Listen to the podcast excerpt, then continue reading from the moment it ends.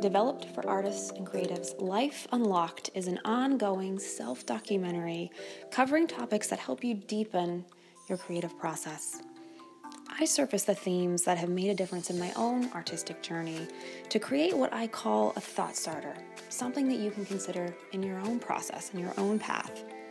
I don't believe anyone can tell you how to make your art, but when you begin to ask yourself the right questions, that's when you see your work begin to shift. I decided to go with this ongoing series because it's very symbolic of the creative journey.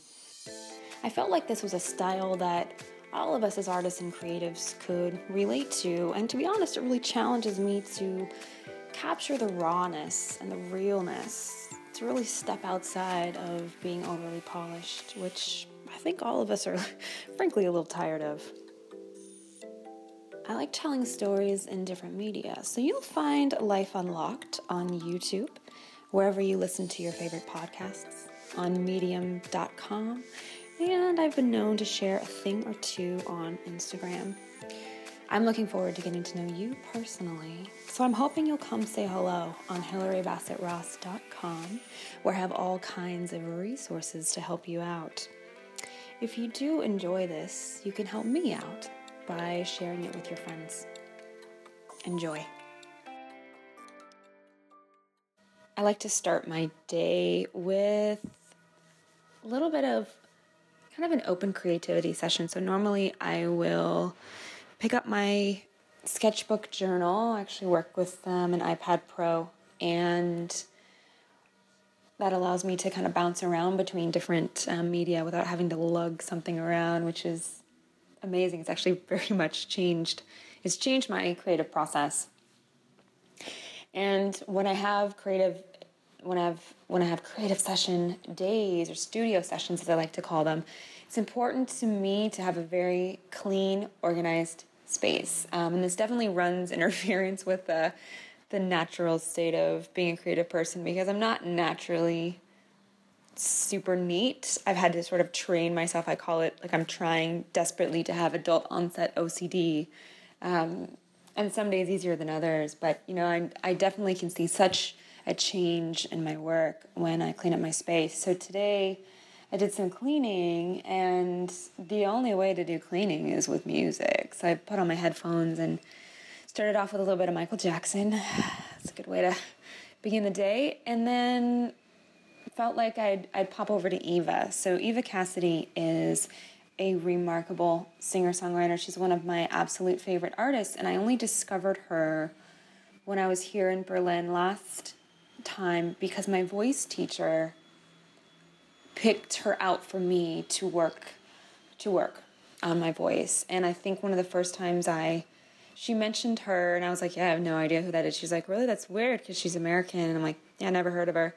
And then I went home and I listened to YouTube time after time, and I think I started like almost, I think I almost cried a little bit because there's something that I felt when I heard her voice, and it was, it just changed the game for me in terms of music. And I knew that I was passionate about music and was very much beginning this path and this journey to learn what it's all about and to figure out how I can leverage this medium for my expression. And recognizing how she was changed she was she does covers but i actually love that because it has been even more of a teacher for me because i could see wow this is i could really hear and sense her own style and her own voice, and then how she did the arrangement on songs, in my opinion, a lot better than the original. It's my opinion.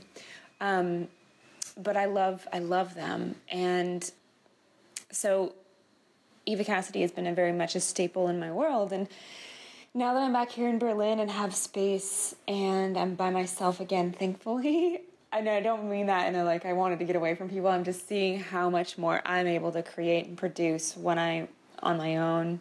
I'm feeling the comfort to work on my voice again. And today I had a really remarkable voice session. So I definitely, like anything, um, it takes about 20 minutes to kind of really warm it up. And I've said it before, but I, I, I keep reminding myself that just so profound, what's so profound is that for me, tennis has been the best music teacher I've ever had. And here's why. We seem to have this idea in our culture that everyone is born with a gift and it's a static gift. It is it is a static state. So what you are born with is what you have and it cannot evolve. And additionally, this idea that even if you have an interest if you did not realize this talent within yourself from, you know, as a toddler, then you have no hope and no future. Even as a creative professional, this is a mindset that I realized I had embedded within myself and I had to throw out completely. Tennis became a remarkable teacher for me because, as a very natural athlete, I've always had this annoying ability to kind of step foot on any court, fields, what have you, and just be able to do it, just be able to play, and it just sort of it just comes very natural to me. Now, tennis, on the other hand, tennis is you know is a, is a is a force of nature within itself. It is a beautiful, beautiful game that brings me so much joy, and I know will always be something that I will feel so much passion toward. But what's true about it as well is that even, you know, you can be a natural athlete all day long, but that will only get you onto the court. It won't take you much farther than that. There's so many little intricacies that you have to learn that actually are not intuitive. In my head, I could just go out and play a ton and I'd be fine. But in fact, no, you do you do need to have a, a certain level of instruction. Absolutely, some people need more instruction than others. I definitely tend to be the type where, oh, just give me enough and let me go play and figure it out. However, I wasn't able to do that without the instruction.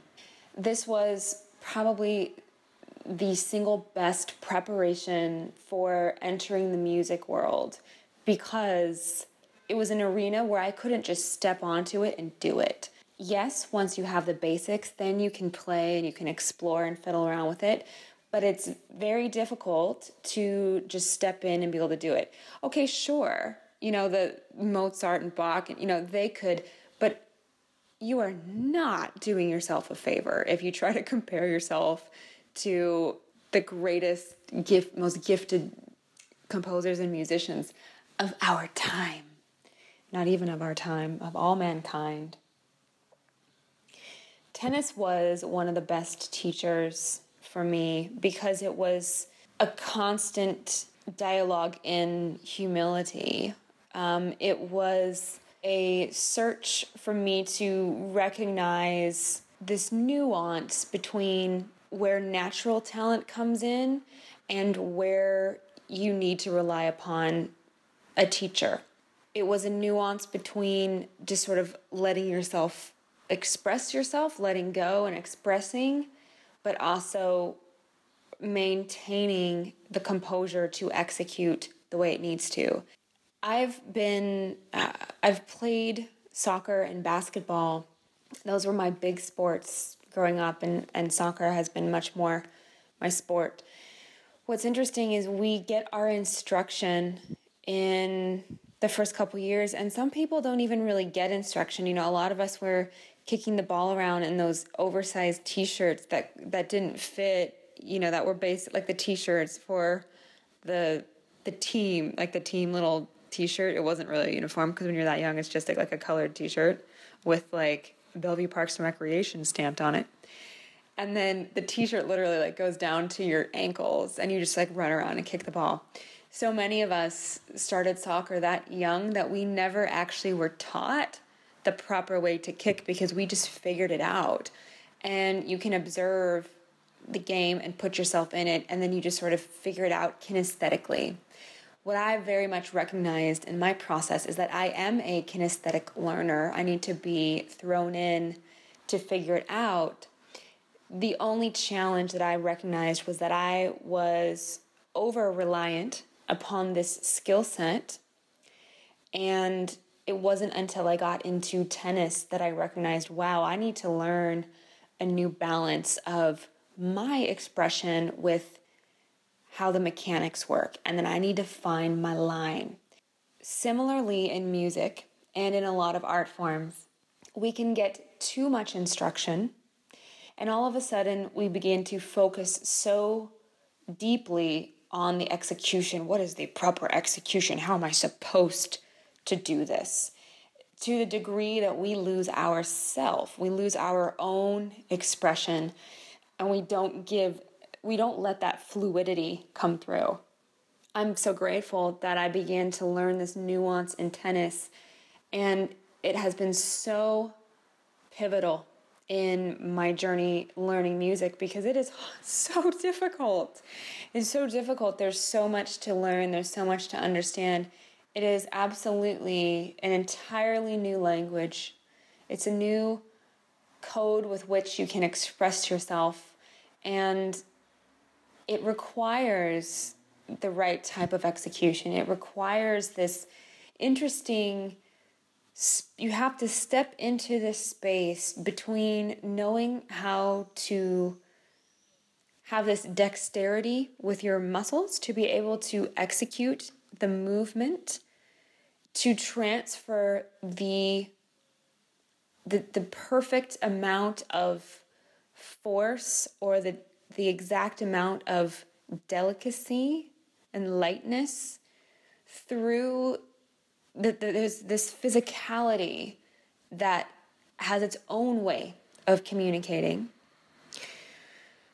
But furthermore, you have to be able to know how to take an inspiration, take the moment, take what's what you need to do in the moment and let it flow through you so that it feels effortless what was very interesting in in tennis for me is that the toughest points were the easiest for me.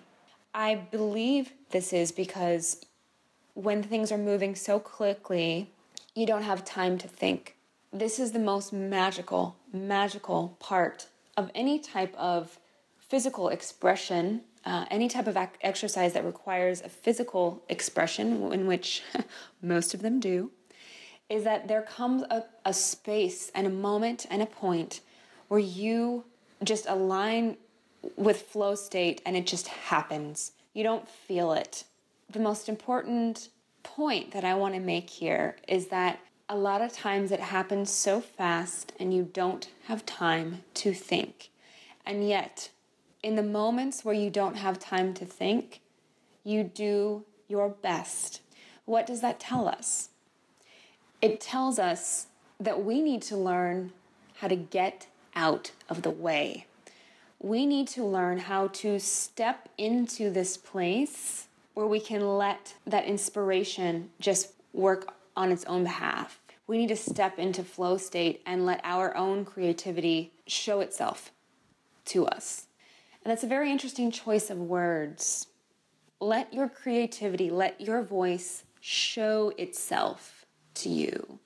Yes, you're the driver. Yes, you think the thoughts. You pick up the pen in your hand and you translate what's going on in that little head of yours onto paper. But so many of us struggle with this place where we overthink it. We work our own ass off at the cost of letting this inspiration come through to begin to step into a place of doing your best work requires that you learn how to get out of your own head. So many times one of my, my close tennis friends and I we would we would we had a standing tennis date every week and it was a really perfect combination of supportive competition is really the way I would describe it. It was supportive competition in that we loved to beat the other one. We loved it, but it didn't come from a nasty place. It came from a place of both of us fucking love to win and it's fun, but we both cared about each other so much that we both want one another to, to succeed. So, so often when one of us would be in the process of, you know, normally would be double faulting, which means you only get two tries to get your serve in. Well, we would cheat um, and we would let the other continue to, to serve because we knew like, no, you need to, you need, you need to get it in. You're so close. So you need to get it in. And a lot of times the irony is that both of us would sort of coach one another what was going on. So sometimes if she was missing it, I would be able to say like, it's your toss height, toss toss the ball a little higher, and then you'll get it. Um, because that's the type of thing that I could see, but she couldn't see. Um, a lot of times I wouldn't be able to do it, and she would say, "You're think you're thinking too much," and I'm like, "Ah, you're right." When we learn how to get out of the way, we've opened a door and created a pathway and a space for the real work to come out, for the beauty of what we're capable of creating to show itself, for our voice to show itself to us. This is the sweet spot. This is when the work gets magical and it can light you on fire. This is when everything is the most beautiful and remarkable work you've ever seen, but you've never felt so effortless.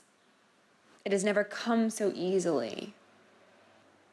I absolutely believe that every every artist, every creative has this voice that can work work for you, really.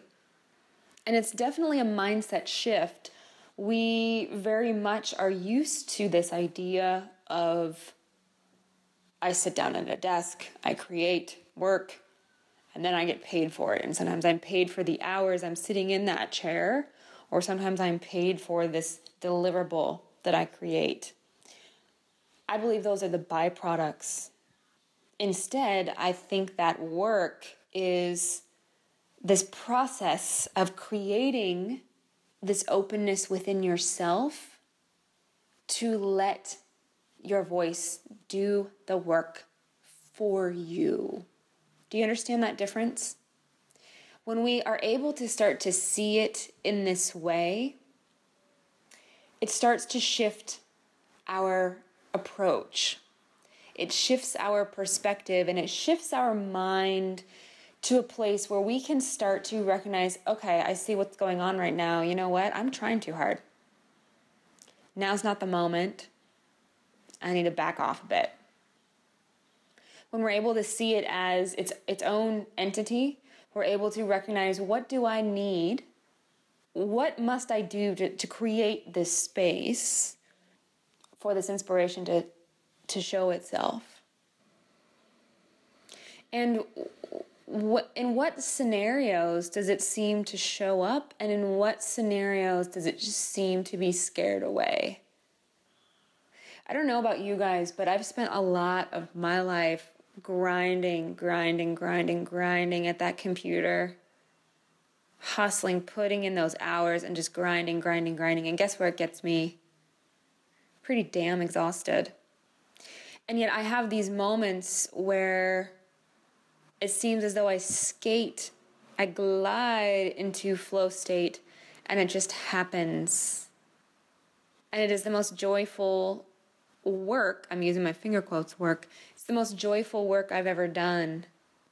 And to be able to walk into that state on a daily basis I've never loved my work more. And together it creates this really potent elixir of joy and fun and fulfillment. And it just sort of keeps spinning and together starts to build a whole new perspective for your life. I believe in order to tap into your inner genius, you have to know how to empower your creative voice. You need to know what it is and what it's trying to say to you. You need to know how to cultivate it And you also need to recognize that it's going to be a journey, a journey. You will have a lot of realizations as you work through this process, but this process will never end. But you won't want it to. You won't want it to. I hope that this collection of audios helps you get closer and closer to your creative potential. If you'd like to get to the best work you've ever done, make sure you take a look at my training on cultivating your creative voice. It's a self paced, guided program that helps you pull out your unique style and unleash your potential onto your work, regardless of whether you're a writer, a designer, a filmmaker, an illustrator, a photographer, a fashion designer, and any other type of artist there is. I'm really looking forward to getting to know you personally. So go ahead and come say hello and take a look on HillaryBassettRoss.com. Thank you so much for listening. See you next time.